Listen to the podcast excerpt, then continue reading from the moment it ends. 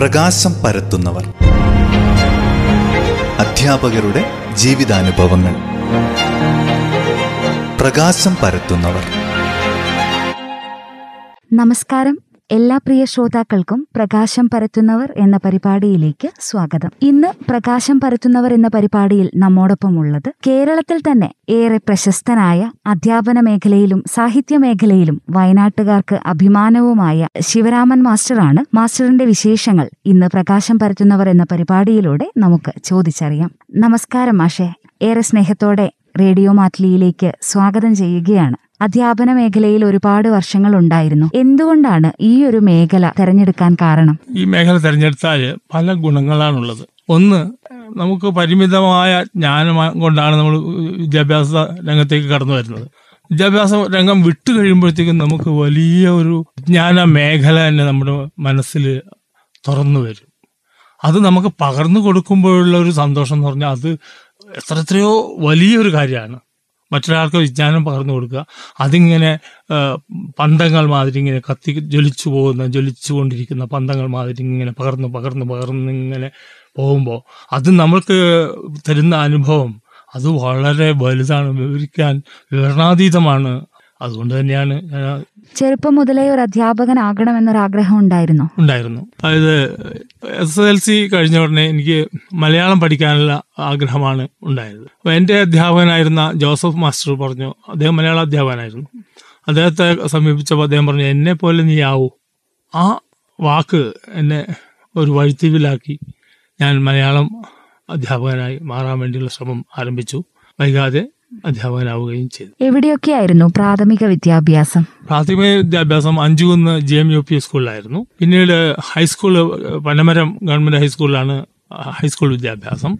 S S L C Balussery ഹൈസ്കൂളിലായി പിന്നെ B A വരെ പഠിച്ചിട്ടുള്ളത് മാത്യു മേച്ചേരി സാറിന്റെ ക്ലാസ്സിലാണ്. മാനന്തവാടിയിലായിരുന്ന മാത്യു മേച്ചേരി സാർ എന്നും എനിക്ക് ഒരു ദീപ്ത സ്മരണയാണ്. അദ്ദേഹത്തിന്റെ ശിക്ഷ മലയാളം പഠിക്കുകയാണ് ഉണ്ടായത്.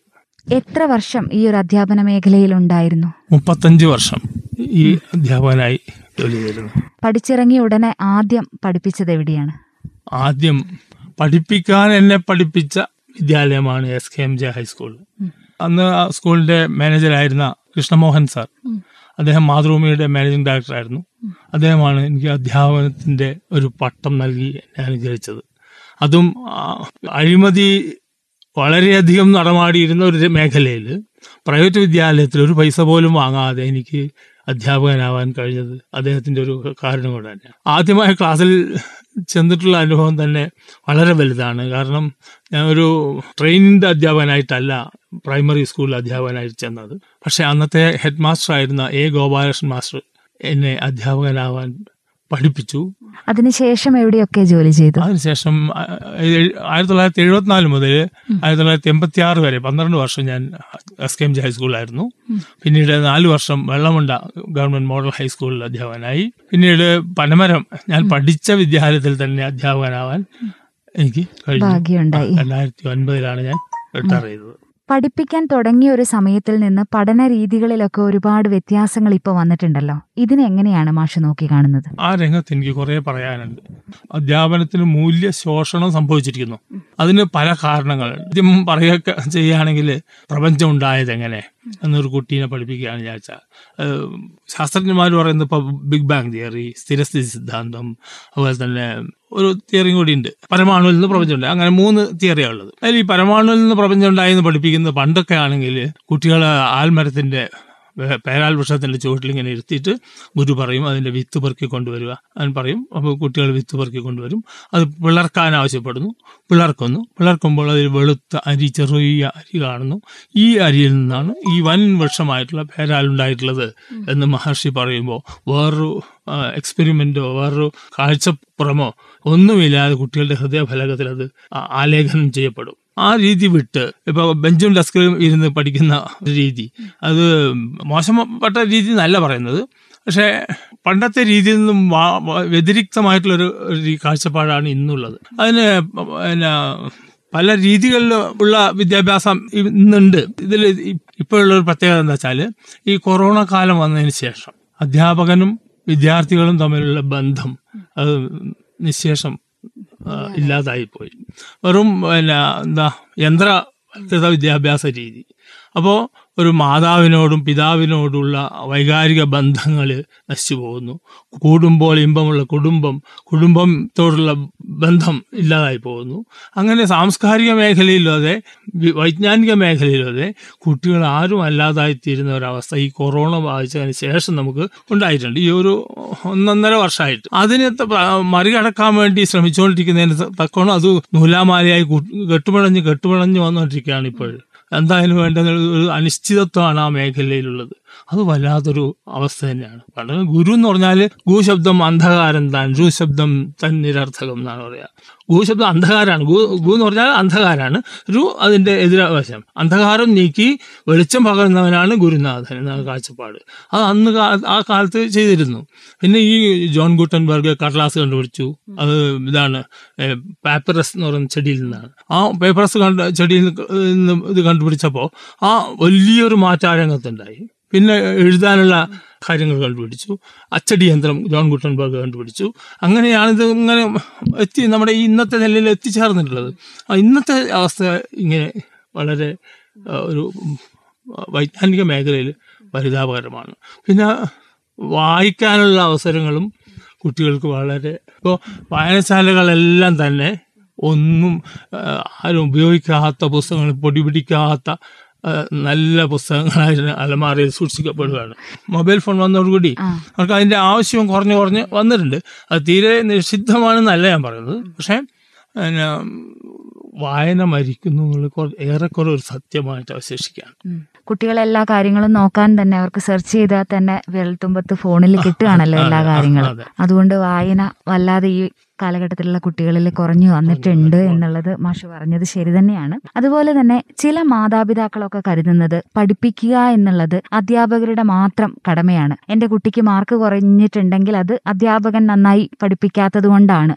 പക്ഷെ അത് ശരിയാണോ? മാതാപിതാക്കൾക്കും ഒരു പരിധിവരെ മക്കളുടെ വിദ്യാഭ്യാസ കാര്യങ്ങളിലും സ്വാധീനമില്ലേ? അതുപോലെ തന്നെ അവരുടെ സ്വഭാവ രൂപീകരണത്തിലും മാതാപിതാക്കൾ എത്രത്തോളം പങ്കുവഹിക്കുന്നു എന്ന് മാഷിന് തോന്നിയിട്ടുണ്ട്. അത് വലിയൊരു ചോദ്യമാണ്. ഒരു കുട്ടി നമ്മുടെ മുമ്പിൽ വിദ്യാഭ്യാസം ചെയ്യാൻ വേണ്ടി എത്തിക്കഴിഞ്ഞാൽ ആ കുട്ടിയിലൂടെ ആ കുടുംബത്തെ അറിയാൻ നമുക്ക് പെട്ടെന്ന് നിമിഷനേരം കൊണ്ട് മനസ്സിലാക്കാൻ കഴിയും. കാരണം ആ കുട്ടിയുടെ പ്രതികരണങ്ങൾ ആ കുട്ടിയുടെ ഭാഷ ആ കുട്ടിയുടെ സംസാര രീതി ആ കുട്ടിയുടെ വസ്ത്രധാരണ അതൊക്കെ നമുക്ക് അര നിമിഷം കൊണ്ട് ചോദിച്ച് മനസ്സിലാക്കാവുന്നേ ഉള്ളൂ. ചോദിച്ചു കഴിയുമ്പോഴത്തേക്ക് വീട്ടിലുള്ള കാര്യങ്ങൾ നിഷ്കളങ്കനാണ് ഇവൻ കുട്ടി. അപ്പൊ നിഷ്കളങ്കതയോടുകൂടി അവൻ എല്ലാം പറയും. എന്റെ അച്ഛൻ ഇന്നലെ അമ്മയെ തച്ചു. എന്ന് വരെ പറയും അവൻ. അതുപോലെ ആ കുടുംബത്തിലെ ഭക്ഷണ രീതി പോലും അവൻ പറയും. ഇന്ന് രാവിലെ ഞങ്ങൾ കഞ്ഞിയായിരുന്നു അല്ലെങ്കിൽ കപ്പയായിരുന്നു. എന്ന് പറയാൻ ഒരു മടിയും ആ കുട്ടിക്കില്ല. ആ കുട്ടിയെ സംബന്ധിച്ചില്ല. അപ്പോൾ ഒരുതരം മിഥ്യ അഭിമാന ബോധമൊക്കെ ഉള്ളത് ഈ പാരൻസിനാണ്. അപ്പോൾ പാരൻസ് എങ്ങനെയാണോ വീട്ടിൽ എങ്ങനെയാണോ മാതാവ് ആണല്ലോ ആദ്യത്തെ ഗുരു. മാതാവ് എങ്ങനെയാണോ അത് അതേപോലെ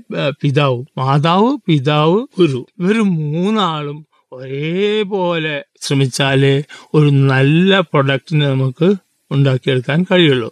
ഒരു കുട്ടി ഗർഭാവസ്ഥയിൽ ഇരിക്കുമ്പോൾ തന്നെ അവന്റെ വിദ്യാഭ്യാസം തുടങ്ങുന്നുണ്ട്. ജനിച്ച് വീഴുന്ന പറഞ്ഞാൽ അവൻ കണ്ണിങ്ങനെ അടച്ചു പിടിച്ചിട്ടാണ് അവൻ പുറത്തേക്ക് വരിക. ഒരു തരം ഭയം ഉണ്ട് അവന് വെളിച്ചത്തെ ആകിരണം ചെയ്യാൻ വേണ്ടി. അവന്റെ കണ്ണുകൾ സാവധാനത്തിൽ ഇങ്ങനെ തുറന്നു വരുമ്പോൾ സൂര്യന്റെ കിരണങ്ങളിന് അവന്റെ കണ്ണിലേക്ക് വരുമ്പോൾ അവൻ മനസ്സിലാക്കുന്നു വെളിച്ചമുണ്ട് എന്നുള്ള കാര്യം അവൻ മനസ്സിലാക്കും. വെളിച്ചം എന്ന് പറഞ്ഞാൽ വെളിച്ചത്തെ പറ്റി പറയുകയാണെങ്കിൽ കുറെ കൂടുതൽ പറയാനുണ്ട്. വെളിച്ചമാണ് ദൈവം എന്നാണ് പറയുന്നത്. ഉള്ളൂർ ഉള്ളൂർ പറയുന്നത് അഹോ ജയിപ്പു ജഗദാധാരം അത്ഭുത ദിവ്യമഹസ് അതിൽ കൊളുത്തിനെ തിരിതാൻ കത്തുവത് അന്ധക്കരണാക്കി എന്നൊക്കെ പറയുന്നത്. അതിനാൽ നമ്മുടെ ജീവൻ തന്നെ വെളിച്ചത്തിൽ നിന്നാണ് വരുന്നത്. അതുപോലെ തന്നെ ദിവം എന്ന് പറയാ വെളിച്ചത്തിന് ദിവത്തിൽ നിന്നാണ് ദൈവം എന്നുള്ള വാക്കുണ്ടായത്. അങ്ങനെ അപ്പൊ ആ കുട്ടികൾ എന്ന് പറഞ്ഞാൽ ആ ജനിച്ചു വീഴുന്ന അന്ന് മുതൽ ഇവൻ പഠിച്ചു വരികയാണ്. ഓരോ കാര്യങ്ങളും അവന്റെ മനസ്സിലേക്ക് ഇങ്ങനെ കയറി വരികയാണ്. മനസ്സെന്ന് പറയുമ്പോഴത്തേക്കും മനസ്സിന് തന്നെ ഫ്രോയിഡിന്റെ തിയറി പ്രകാരം രണ്ട് മൂന്ന് ഘട്ടങ്ങളൊക്കെ ഉണ്ട്. ഇത് ഈഗോ സൂപ്പർ ഈഗോ എന്ന് പറഞ്ഞ മൂന്ന് ഘട്ടങ്ങളൊക്കെ ഉണ്ട്. അതിൽ ഇതിലേക്കുള്ള കാര്യങ്ങൾ നല്ല നല്ല വാക്കുകൾ അങ്ങനെ ഇതിലേക്ക് ഇങ്ങനെ വന്നു കഴിഞ്ഞാൽ അത് ഈഗോയിലേക്ക് സൂക്ഷിച്ചു വെക്കാനും സൂപ്പർ ഈഗോയിലേക്ക് വേണ്ടാസൊക്കെ തള്ളാനുള്ള കഴിവ് ആദ്യം തന്നെ വശമാക്കി വരും ജനിച്ച ഉടൻ തന്നെ. അത് തന്നെ ജീവാമൃതം എന്ന് പറയുമ്പോൾ അതിനുള്ള ആരോഗ്യം ആ കുട്ടിക്ക് ഉണ്ടാവുന്നു. അത് നമ്മൾ എന്ത് ചെയ്യുന്നുണ്ടെങ്കിൽ മനുഷ്യനാണ് എല്ലാം ക്രമപ്പെടുത്തിയിട്ടുള്ളത്. ജീവിതം ഇങ്ങനെ വേണം. ജീവിതം ഇന്ന് ഘട്ടങ്ങളിൽ ഇന്ന കാര്യങ്ങൾ വേണം. ഒരു ഗർഭിണിയായിട്ടുള്ള സ്ത്രീ എങ്ങനെ ജീവിക്കണം? എന്ന് തുടങ്ങിയിട്ടുള്ള കാര്യങ്ങൾ? പണ്ടത്തെ ആൾക്കാർ നമുക്ക് എഴുതി തന്നിട്ടുണ്ട്. സുശ്രുതനും ചരകനും അതുപോലുള്ള പഴയ കാല മഹർഷിമാർ. നേരത്തെ പരമാണുവിൽ നിന്ന് പ്രപഞ്ചം കണാദ് എന്ന് പറഞ്ഞ മഹർഷി ഉണ്ടായിരുന്നു നമുക്ക്. കണികാ സിദ്ധാന്ത ആവിഷ്കരിച്ച അദ്ദേഹമാണ്. അങ്ങനെ ഈ പിന്നെ പഠനം തുടങ്ങുന്നത് ഈ ഗർഭസ്ഥ അവസ്ഥയിൽ തന്നെയാണ്. പിന്നെ അവന്റെ വളർച്ചയിൽ ആഹാരത്തിന്റെ കാര്യം വളരെ പ്രധാനപ്പെട്ടതാണ്. അന്നത്തെ ആഹാരവും ഇന്നത്തെ ആഹാരവും തമ്മിൽ വളരെ വ്യത്യാസപ്പെട്ടിരിക്കുന്നു. ആഹാരം എന്ന് പറഞ്ഞാൽ ഇന്നത്തെ ആഹാരം എന്ന് പറഞ്ഞാൽ രണ്ടു പേരും ജോലിക്ക് പോകും. അച്ഛനും അമ്മയും ജോലിക്ക് പോകും. അപ്പൊ രാവിലെ എന്ത് ചെയ്യുന്ന ഒരു ഒരൊറ്റ വെപ്പ് അങ്ങോട്ട് വെക്കും. ഭക്ഷണം. രാവിലെ എന്തെങ്കിലും കഴിക്കും ചൂടോടുകൂടി കഴിക്കും. ഉച്ചയ്ക്ക് ഡബ്ബകളിലാക്കി ജോലി സ്ഥലത്തേക്ക് കൊണ്ടുപോകും. അത് മരവിച്ചിട്ടുണ്ടാവും. മരവിച്ച ഭക്ഷണമാണ് കഴിക്കും രാത്രി ആകുമ്പോഴത്തെ അതേ ഭക്ഷണം തന്നെ മരിച്ച ഭക്ഷണമായി തീരുന്നു. കുഞ്ഞിന് ഭാഷ പറഞ്ഞ കേട്ടോ. മരിച്ച ഭക്ഷണമാണ് രാത്രി കഴിക്കും അപ്പോൾ ആ ഭക്ഷണ രീതി ക്രമത്തിൽ മാറ്റം വന്നു. അപ്പോൾ അതുപോലെ തന്നെ ഫ്രിഡ്ജ് തുടങ്ങിയിട്ടുള്ള ആധുനിക ഉപകരണങ്ങൾ. നല്ല ഭക്ഷണം കഴിക്കാനുള്ള അവസരം ഇന്നില്ല അപ്പോൾ ആ ഭക്ഷണ രീതിയിൽ നമുക്ക് വലിയ മാറ്റം ആരോഗ്യമുള്ള മനസ്സിലല്ലേ ആരോഗ്യമുള്ള ചിന്തകൾ ഉണ്ടാവുള്ളൂ. അപ്പോൾ അതിനു വേണ്ടിയിട്ടുള്ള ഒരു മാറ്റം നമ്മുടെ ഭക്ഷണ ക്രമത്തിലടക്കം മാറ്റം വരുത്തണം. എന്നാൽ മാത്രമേ ഇവരുടെ വളർച്ചയിൽ പുരോഗതി ഉണ്ടാവുള്ളൂ. ഈ അധ്യാപന ജീവിതത്തിലെ നല്ല ഓർമ്മകൾ ഏതൊക്കെയെന്ന് ചോദിച്ചാൽ ഓർത്തെടുക്കാൻ ഒന്നോ രണ്ടോ ഓർമ്മകൾ മാഷിന്റെ അധ്യാപന ജീവിതത്തിൽ. അധ്യാപന ജീവിതത്തിനിടയ്ക്ക് സംഭവിച്ചിട്ടുള്ള ഒരു കാര്യമാണ്. അത് ആ എഴുപത്തിനാല് കാലഘട്ടത്തിലൊക്കെ വയനാട്ടിലെ കുളിരും മഴയും പ്രശ്നങ്ങളൊക്കെ ആയപ്പോ ഈ ശീലം ഉണ്ടായിരുന്നു. ഞാൻ നല്ലോണം പുകവലിക്കുമായിരുന്നു. വലിക്കുമായിരുന്നു ഒരു ദിവസം ഞാൻ ഒരു പെട്ടിക്കടയിൽ ചെന്ന് സിഗരറ്റ് ആവശ്യപ്പെട്ടു. ആ അവിടെ കച്ചവടം ചെയ്തിരുന്നത് എന്റെ ഒരു ശിഷ്യനായിരുന്നു. അവൻ എന്നോട് പറഞ്ഞു സാറേ പുകവലിക്കുന്നത് തെറ്റല്ലേ? എന്നെ വല്ലാതെ വല്ലാതെ ഇളക്കി മറിച്ചൊരു ചോദ്യമായിരുന്നു. ഞാൻ മാതൃകയാവേണ്ട ഒരു അധ്യാപകൻ അവന്റെ മുൻപിൽ തല താഴ്ത്തി. പക്ഷെ ആ തൽക്കാലത്തേക്ക് ഞാൻ ആ തല താഴ്ത്തിയിട്ടുള്ളൂ. അത് എന്റെ ജീവിതത്തിൽ വലിയൊരു മാറ്റമായി ഞാൻ ആ ദുശീലം ഉപേക്ഷിച്ചു. അത് വലിയൊരു കാര്യമായിട്ട് ഞാൻ കാണുകയാണ്. ഞാൻ മാത്രമല്ല എന്നെ എനിക്ക് ഈ കവിതകൾ ആലപിക്കുക എന്നുള്ളത് എനിക്ക് വലിയ ഇഷ്ടമുള്ള കാര്യമാണ്. കവിതകൾ ആലപിക്കുക അത് പറഞ്ഞു കൊടുക്കുക വിദ്യാർത്ഥികൾ എനിക്ക് വലിയ ഇഷ്ടമുള്ള കാര്യമാണ്. കുട്ടികൾ ഇന്നും അത് ഓർത്തിരിക്കുന്നുണ്ട് എന്റെ കവിതകൾ എന്നുള്ളത്. ഇടയ്ക്ക് എന്നെ ചൊല്ലിക്കാൽപ്പിക്കുമ്പോൾ. ഉദാഹരണമായിട്ട് റാണി ജോയ് പീറ്റർ ഉണ്ട്. ആ റാണി ജോയ് പീറ്റർ ഞാൻ പഠിപ്പിച്ചതാണ്. അന്നൊരു മാർച്ച് മുപ്പത്തൊന്നാം തീയതി ആയിരുന്നു കുറെ വർഷങ്ങൾ മുമ്പാണ് ഞാൻ എസ് കെ എം ജെ ഹൈസ്കൂളിൽ എൺപത്തഞ്ചിൽ മാർച്ച് മുപ്പത്തൊന്നാം തീയതി. ഞങ്ങൾ സ്റ്റാഫ് റൂം ഹോളിലാണ് താഴെ ഹാളിൽ സെന്റ് ഓഫ് പരിപാടികൾ നടക്കുകയാണ്. അപ്പോൾ അവിടെ വെച്ച് പിന്നെ ഈ കുട്ടി റാണി ജോയ് പീറ്റർ ഒരു പാട്ട് പാടി. അവൾ പാടിയത് ഇതാണ്. കാത്തിരിപ്പൂ.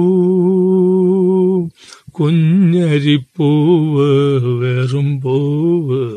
ഇത്തിരി കുമ്പിളിൽ തേനും കൊണ്ട് ഒത്തിരി ഒത്തിരി സ്വപ്നം കണ്ട്. ആ വരികൾ കേട്ടപ്പോൾ ഞാൻ മുകളിൽ നിന്നിങ്ങനെ അറിയാതെ ആ ഭാഗത്തേക്ക് ശ്രദ്ധിച്ചു പോയി. ആ കുട്ടിയുടെ സ്വരം മാധുരി എനിക്ക് വളരെ ഇഷ്ടപ്പെട്ടു. അവൾ ഇന്ന് അറിയപ്പെടുന്ന ഒരു സിംഗറാണ്. എല്ലാ മേഖലകളിലും അറിയപ്പെടുന്ന സിംഗറായി മാറിയിട്ടുണ്ട്. ആ കുട്ടിയെ കുറിച്ച് എനിക്ക് അഭിമാനമുണ്ട്. വിഷമിപ്പിക്കുന്ന ഓർമ്മകൾ എന്തെങ്കിലും ഈ മുപ്പത്തഞ്ച് വർഷത്തെ അധ്യാപന ജീവിതത്തിന്റെ ഇടയ്ക്ക്? വിഷമിപ്പിക്കുന്ന ഓർമ്മകളുണ്ട്. ഏറ്റവും വിഷമിപ്പിക്കുന്ന ഓർമ്മകൾ. ഞാൻ അഞ്ചാം അഞ്ചാം ക്ലാസ് സിയിൽ പാഠമെടുക്കുന്ന അവസരം ക്ലാസ് ടീച്ചറാണ് ഞാൻ. അവിടെ സംഭവം. എല്ലാ ദിവസവും ഉച്ചയ്ക്ക് ഉച്ചഭക്ഷണം കാണാണ്ടാവുക കുട്ടികൾ ഉച്ചഭക്ഷണം കാണുന്നില്ല. ഒരു ഓരോ കുട്ടികൾ വന്ന് ഇങ്ങനെ കംപ്ലൈന്റ് പറയുക "ഈ എന്റെ ഡബ കാര്യമാകും ഭക്ഷണം കൊണ്ടുവന്നതായിട്ട് കാണുന്നില്ല. അത് വല്ലാത്തൊരു അവസ്ഥയായിട്ട് ഞാൻ കണ്ടു. അപ്പോൾ ഞാൻ ചെറിയ മക്കളാണ്. ചെറിയ കുട്ടികളാണല്ലോ. ഒരു ദിവസം ഞാൻ ബോർഡിന്റെ മുകളിൽ ഒരു ചതുരക്കള്ളിയൊക്കെ വരച്ച് അതിൽ ഓം എന്നൊക്കെ എഴുതി വെച്ചു. എന്നിട്ട് പറഞ്ഞു ഒരു മണിക്കൂറിനുള്ളിൽ എനിക്ക് എടുക്കുന്ന ആൾ എന്റെ അടുത്ത് വന്നിട്ട് പറയണം. ആരാ എടുക്കുന്നതെന്നുള്ളത്. അന്നിങ്ങനെ വെച്ചാൽ പ്രശ്നങ്ങളൊന്നുമില്ല. അല്ലെങ്കിൽ വലിയ പ്രശ്നങ്ങളാവും കേട്ടോ. അന്ന് ക്ലാസ്സിൽ പൊതുവെ പറഞ്ഞു ഞാൻ സ്റ്റാഫ് റൂം പോയി ഇന്റർവ്യൂ ആകുമ്പോഴത്തേക്ക് പേര് ഞാൻ പറയില്ല. ആ കുട്ടി ഓടി വന്നു എന്റെ അടുത്ത് ഞാനാണ് ഞാനാണ് ചെയ്തത്. പറഞ്ഞു ഇനി അങ്ങനെ ചെയ്യാൻ പാടില്ല. എന്ന് പറഞ്ഞു ഇനി മുതൽ അവിടെ ഒന്നും ഉണ്ടാവില്ല. എന്ന് പറഞ്ഞു ക്ലാസ്സിൽ വന്ന്. ആ ദാരിദ്ര്യാവസ്ഥയാണ്. എഴുപത്തിനാലിൽ എന്ന് പറഞ്ഞാൽ എനിക്ക് ശമ്പളം തൊണ്ണൂറ് നൂറ്റി തൊണ്ണൂറാണ് എന്റെ സ്കെയിൽ നോക്കണം ആകെപ്പാട് കിട്ടുക മുന്നൂറ് റുപ്യാണ്. അപ്പോൾ ആ കാലഘട്ടമാണ്. അപ്പൊ അന്ന് എന്ന് പറഞ്ഞുണ്ടായിരുന്ന ദാരിദ്ര്യം. ഇന്നിപ്പോ അത്തരം ദാരിദ്ര്യം ഇല്ല കേട്ടോ. അതിൽ നിന്നൊക്കെ നമ്മൾ മോചനം കരകയറിപ്പോയി. പക്ഷെ അന്നത്തെ അവസ്ഥയിൽ ഈ കുട്ടി ഭക്ഷണം മോഷ്ടിച്ച് കഴിക്കുക എന്ന് പറയുമ്പോൾ മനസ്സിനെ വല്ലാതെ ബാധിച്ചിട്ടുണ്ടായിരുന്നു. ഭാവിയിൽ എന്തെല്ലാം മാറ്റങ്ങൾ ഈ ഒരു വിദ്യാഭ്യാസ മേഖലയിൽ വരണം എന്നാണ് ആഗ്രഹിക്കുന്നത്? ഭാവിയിൽ എന്ന് പറഞ്ഞാൽ എഴുപത്തി അഞ്ച് ശതമാനവും നമ്മുടെ കാർഷിക രാജ്യമാണ് നമ്മുടെ ഇന്ത്യ. ഈ കാർഷികപരമായിട്ടുള്ള അഭിവൃദ്ധി ഉണ്ടായാലേ നമ്മുടെ രാജ്യത്ത് പുരോഗമിക്കാൻ കഴിയും. പക്ഷെ ദൗർഭാഗ്യവശാൽ കുട്ടികളൊക്കെ ഡോക്ടർമാരാവാനും എഞ്ചിനീയർമാരാവാനും വലിയ വലിയ ഫാനിന്റെ അടിയിൽ ജോലി വൈറ്റ് കോളർ ജോബ് ആ രീതിയിലേക്കാണ് പോകാൻ ആഗ്രഹിക്കുന്നത്. നമുക്ക് യഥാർത്ഥം പറയാൻ വൈക്കം മുഹമ്മദ് ബഷീർ പറഞ്ഞ പോലെ ഭൂമിയുടെ അവകാശികളായിട്ട് എലി പാറ്റ എറുമ്പ് മുതൽ ആന എല്ലാ വന്യജീവികൾ മനുഷ്യന്മാർ നഗരവാസികൾ എല്ലാവരും കൃഷിനെ കൃഷി ഇല്ലാത്ത ഒരവസ്ഥ വന്നാൽ കഷ്ടത്തിലാവും. ഭക്ഷണം ഇല്ലാതെ നമ്മൾക്ക് ജീവിക്കാൻ പറ്റില്ലല്ലോ. അപ്പൊ ആ രംഗത്തേക്ക് കുട്ടികളെ ഇപ്പൊ ജോലി ഇപ്പോൾ എടുക്കുകയാണെങ്കിൽ ഏത് ജോലി എടുക്കുന്നതും മാന്യതയ്ക്ക് നിരക്കുന്നതാണ് ഇപ്പൊ ഇവിടെ കൈക്കോട്ട് എടുക്കാത്താൻ എടുക്കാൻ മടിക്കുന്ന ആൾക്കാർ ദുബായിലും അവിടെയൊക്കെ ചെന്നിട്ടുണ്ടെങ്കിൽ ഏറ്റവും താഴെ ജോലി വരെ ചെയ്യാൻ തയ്യാറാവും. അപ്പൊ ആരെങ്കിലും അറിയുന്നുണ്ടോ? എന്റെ ഗാന്ധിജി പറഞ്ഞു എന്താ വെച്ചാൽ മഹാത്മാഗാന്ധി പറഞ്ഞു ഞാൻ ഒരു കുട്ടിയുടെ വിദ്യാഭ്യാസം ആരംഭിക്കുക ഒരു കൈത്തൊഴിൽ പഠിപ്പിച്ചുകൊണ്ടായിരിക്കുന്നതാണ്. കൈത്തൊഴിൽ പഠിക്കാനുള്ള അവസരം ഇവിടെ ഉണ്ടാവുന്നില്ല. കാരണം അധ്യാപകന്മാരും അത്തരത്തിൽ തരം മാറി. അധ്യാപകന്മാരെന്ന് പറഞ്ഞിട്ടുണ്ടെങ്കിൽ ഇപ്പോൾ വെറും യന്ത്രവൽകൃത രീതിയിലൂടെ വിദ്യാഭ്യാസം കൊടുക്കുന്നതും കുട്ടികൾ അത് വാങ്ങുന്നതുമായിട്ടുള്ള സംവിധാനമാണ്. അപ്പോൾ ആ കൃഷി കൃഷി രീതിയിൽ നല്ല പഠനം നടക്കണം. അത് പഠനം നടക്കണമെങ്കിൽ പിന്നെ വെറുതെ ക്ലാസ് മുറിയിൽ ഇരുന്ന് പഠിച്ചുകൊണ്ടായില്ല പ്രായോഗിക ജ്ഞാനം കൂടി അവർക്ക് കിട്ടണം. അപ്പോൾ പാടത്തേക്ക് ഇറങ്ങി വിദ്യാഭ്യാസം നടത്തും അപ്പോഴേ കൃഷിയെ കുറിച്ച് മനസ്സിലാവുള്ളൂ. അതങ്ങനെ ഓരോ ഓരോ സംഗതിയാണ് പക്ഷെ നമുക്ക് തീരെ ഡോക്ടർമാർ വേണ്ടെന്നോ അങ്ങനെയല്ല പറയുന്നത്. പക്ഷെ ഇതിനോട് ഉണ്ടായിരുന്ന ആഭിമുഖ്യം കൂടുതലായി വരണം. വിശ്രമ ജീവിതമൊക്കെ എങ്ങനെ പോകുന്നു? എന്തൊക്കെയാണ് എഴുത്തിൽ കൂടുതൽ സജീവമാണ് എന്നറിയാം അതിനെക്കുറിച്ചൊന്ന് പറയാം വിശ്രമ ജീവിതം രണ്ടായിരത്തി ഒൻപതിലാണ് തുടങ്ങുന്നത്. രണ്ടായിരത്തി ഒമ്പത് വരെ ഒരു പൊതുരംഗത്തോട് ഒരു വിമുഖതയായിരുന്നു എനിക്കുണ്ടായിരുന്നത്. ഞാൻ വീട്ടിൽ തന്നെ ഇപ്പോഴത്തെ കൊറോണ കാലത്തെ പോലെ അടച്ചുപൂട്ടി ഇരുന്നു കുറച്ചു കാലം. അതിനുശേഷമാണ് എനിക്ക് പൊതുരംഗത്തോട് ഒരു ഒരു ആഭിമുഖ്യം കൂടുതലായി വന്നത്. അതിന് കാരണം എന്ന് പറഞ്ഞാൽ ഒരു മീറ്റിംഗ് നടക്കുന്ന സമയത്ത് എന്റെ ഒരു ബന്ധു അദ്ദേഹം എന്നോട് പറഞ്ഞു നിങ്ങൾ ഒരു കവിത എഴുതണം. ഈ ഒരു സ്വാഗത ഗാനം എഴുതണം. നമുക്ക് ഈ മീറ്റിങ്ങിൽ പാടാൻ. നിങ്ങൾ മാഷല്ലേ? എന്ന് പറഞ്ഞപ്പോൾ ഞാൻ ശ്രമിച്ചു. ശ്രമിച്ചു എന്ന് മാത്രമല്ല അത് വിജയിച്ചു. അത് ഓർക്കസ്ട്രേഷനോട് അവതരിപ്പിച്ചപ്പോൾ എനിക്കത് വളരെ സൗന്ദര്യമുള്ളതായിട്ട് തോന്നി. പിന്നീട് അപ്പോൾ എനിക്ക് കൂടുതൽ എഴുതണം എന്നുള്ള തോന്നൽ വന്നു. അങ്ങനെ ഒരു കവിതാ സമാഹാരം എഴുതി. വാടാമല്ലികൾ എന്നാണ് അതിന്റെ പേര്. അതിൽ ലോകം ചുരുങ്ങുന്നു സമയം ചുരുങ്ങുന്നു ചുരുങ്ങട്ടെ ഞാൻ ശംഖുകൂട്ടിന്റെ ഉള്ളിൽ എന്ന് ഞാൻ എഴുതി. എന്ന് വെച്ചാൽ ലോക ഇപ്പോൾ അമേരിക്കയിലോ അല്ലെങ്കിൽ അന്റാർട്ടിക്കയിലോ എവിടെ എത്തണമെങ്കിലും ഇന്ന് നമുക്ക് മണിക്കൂറുകൾ മതി. ലോകം ചുരുങ്ങി പോയിരിക്കുകയാണ്. അത്രയും ചുരുക്കി ചുരുങ്ങി. സമയവും ചുരുങ്ങി. ഞാൻ ഞാനോ ഞാൻ ചുരുങ്ങാണ് എന്റെ മനസ്സിന്റെ ഉള്ളിലേക്ക് ഇങ്ങനെ ശംഖുകൂട്ടിന്റെ ഉള്ളിലേക്ക് ഇങ്ങനെ ചുരുങ്ങി ചുരുങ്ങി പോവാണ്. ആ കവിത ആണ് വന്നത് പുറത്തേക്ക്. പിന്നീട് ഞാൻ അത് കവിതാ പുസ്തകമാക്കി മാറ്റി കുറെ കവിതകൾ എഴുതിയിട്ടുണ്ട്. അത് എഴുതി കഴിഞ്ഞപ്പോൾ കഴിഞ്ഞപ്പോ വിശ്രമത്തിനായി എന്റെ മകന്റെ ജയ്പൂരിലുള്ള പ്രൊഫസറാണ് എന്റെ മകൻ. അവന്റെ അടുത്ത് വിശ്രമത്തിനായി പോയപ്പോ അവൻ എന്നോട് പറഞ്ഞു അച്ഛൻ വിചാരിച്ച ഒരു ചരിത്രം എഴുതിക്കൂടെ? എന്ന് ചോദിച്ചു. അവൾ ധാരാളം ഒഴിവ് സമയം കിട്ടി. അവൾ ഇരുന്ന് എഴുതാൻ തുടങ്ങി. ഒരു ദിവസം രണ്ട് പേജ് മൂന്ന് പേജൊക്കെ എഴുതാൻ എഴുതി എഴുതാൻ കഴിഞ്ഞു. എനിക്ക് മനസ്സിലായി എന്റെ ചെറുപ്പം മുതലുള്ള കാര്യങ്ങൾ എന്റെ എന്റെ മനസ്സിന്റെ അടിത്തട്ടിലുണ്ട് എന്നുള്ള കാര്യം എനിക്ക് മനസ്സിലായി. അതുകൊണ്ട് കൂടുതൽ എഴുതി കൂടുതൽ എഴുതി. നാനൂറ്റി ഇരുപത് പേജോളുള്ള നീലമലകൾ സാക്ഷി എന്ന് പറഞ്ഞ പുസ്തകം ഞാൻ. എടക്കൽ ഗുഹയുടെ കാലഘട്ടം മുതൽ ഈ കഴിഞ്ഞ പ്രളയ കാലഘട്ടം വരെയുള്ള വയനാടിന്റെ കാര്യങ്ങളൊക്കെ അതിൽ ഉൾക്കൊള്ളിച്ചു എന്നുള്ള എനിക്ക് അറിയാവുന്ന കാര്യങ്ങളെ ഉൾക്കൊള്ളിച്ചു എന്നുള്ളതാണ് എന്റെ ധാരണ. അത് ധാരാളം ആൾക്കാർ വായിച്ചു വരുന്നു. എനിക്ക് വലിയൊരു സന്തോഷമുണ്ട്. കൃതി സ്വീകരിക്കപ്പെട്ടു. എന്നാൽ എനിക്ക് വലിയ സന്തോഷമുണ്ട്. പിന്നെ ഞാൻ വള്ളിയൂർക്കാവിന്റെ ചരിത്രം.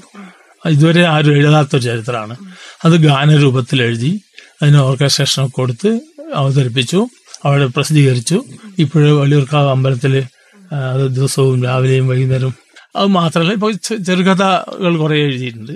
അതൊക്കെ ഓരോ ഇപ്പോൾ അനുഭവങ്ങളുടെ വീഴ്ചകളിൽ നിന്നാണ് ഇതൊക്കെ ഉണ്ടാകുന്നുള്ളത് പറയത്തക്ക കാര്യമാണ്. ഇപ്പൊ ഒരു നോവലിന്റെ പണിപ്പുരയിലാണെന്ന് തോന്നുന്നു അല്ലേ? അതും അഹം ബ്രഹ്മാസ്മി എന്ന് പറഞ്ഞ ഒരു നോവലാണ്. അതിന്റെ പശ്ചാത്തലം എന്ന് പറഞ്ഞാൽ പണ്ട് കാലത്ത് തീണ്ടലും തൊടിയിലൊക്കെ ഉണ്ടായിരുന്നു.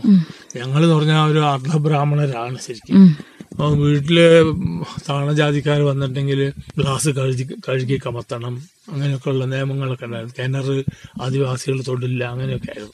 അപ്പം വീട്ടിൽ എന്റെ സുഹൃത്തൊരു ആൾ വത്സൻ എന്ന് പറഞ്ഞ ഒരാൾ വന്നു. അദ്ദേഹം ഏഴുവനായിരുന്നു. അദ്ദേഹം വീട്ടിൽ വന്നു. ഞാൻ അമ്മയോട് പറഞ്ഞ് കാപ്പി വാങ്ങി കൊണ്ടു കൊടുത്തു ചായ സൽക്കരിച്ചാൽ സൽ- നല്ല പാട്ടൊക്കെ പാടുന്നുണ്ടായിരുന്നു. പാടി. അപ്പോൾ ഗ്ലാസ് അങ്ങനെ തന്നെ വെച്ചിട്ട് പോയി. ഞാനതെടുത്ത് എന്റെ ഇരുത്തിയിൽ മുകളിൽ വെച്ചു. അപ്പോൾ വലിയ പ്രശ്നങ്ങളായി. ഗ്ലാസ് കഴുകേണ്ട ഉത്തരവാദിത്തം എന്നെ എന്നെ കണക്കാക്കിയിട്ടാണോ നീ അങ്ങനെ ചെയ്തത്? എന്തുകൊണ്ടത് ചെയ്തതെന്നുള്ള ചോദ്യമായി. അത് വലിയ പ്രശ്നമായി. എന്നെ എല്ലാവരും കൂടി ക്രൂശിക്കാൻ വന്നു. വീട്ടിലെ ജ്യേഷ്ഠന് സഹോദരങ്ങൾ അച്ഛൻ അമ്മ എല്ലാവരും കൂടി വന്ന് എന്നെ ചോദ്യം ചെയ്യാണ്. അപ്പോൾ എനിക്കത് സഹിക്കാൻ പറ്റുന്നില്ലായിരുന്നു. ഞാൻ മുറ്റത്തിറങ്ങി. എന്റെ അച്ഛൻ വലിയ ഭക്തനൊക്കെ ആയിരുന്നു അപ്പോൾ മുറ്റത്തിറങ്ങി നിന്നിട്ട് ഞാനൊരു ചോദ്യം ചോദിച്ചു. അച്ഛ ഈ അഹം ബ്രഹ്മാസ്മി എന്നുള്ള വാക്കിന്റെ അർത്ഥം എന്താണെന്ന് ഒന്ന് പറഞ്ഞു തരാൻ പറ്റുമെന്ന് ചോദിച്ചു. ആ സന്ദർഭത്തിൽ. അപ്പോൾ എന്റെ അച്ഛൻ മെതിയടിന്റെ മുകളിൽ തിരിച്ച് തിരിച്ച് നടന്ന് നടന്ന് അകത്തേക്ക് പോകുന്ന കാഴ്ചയാണ് ഞാൻ കണ്ടത്. ഓരോരുത്തരായി നടന്ന് നടന്ന് മറിഞ്ഞ്. അഹം ബ്രഹ്മാസ്മി എന്ന് പറഞ്ഞാൽ ഞാൻ ബ്രഹ്മമാകുന്നു. ഈ പ്രപഞ്ചത്തിന്റെ ഒരു ഭാഗമാണ് ഞാൻ. ഈ ഇവിടെയുള്ള എന്താ വൃക്ഷലതാദികളും പക്ഷിമൃഗാദികളും കല്ലും മരവും മൃഗങ്ങളും ഞാനും എല്ലാം ഈ പ്രകൃതിയുടെ അംശങ്ങളും തന്മൂലം പരസ്പരം സഹോദരങ്ങളുമാണ്. ഈ തത്വത്തെ ഉൾക്കൊള്ളുന്ന ഒരു കാഴ്ചപ്പാടാണ് ഈ അഹം ബ്രഹ്മാസ്മി എന്ന് പറയുന്ന കാഴ്ചപ്പാട്. ഉണ്ടായ സംഭവം.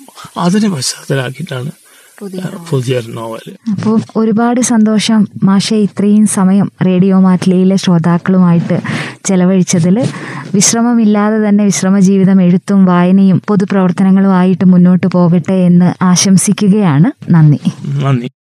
പ്രകാശം പരത്തുന്നവർ എന്ന പരിപാടിയിൽ ഇന്ന് ശ്രോതാക്കൾ കേട്ടത് ശിവരാമൻ മാസ്റ്ററിന്റെ വിശേഷങ്ങളാണ്. പരിപാടി ഇവിടെ പൂർണമാകുന്നു. നന്ദി. നമസ്കാരം.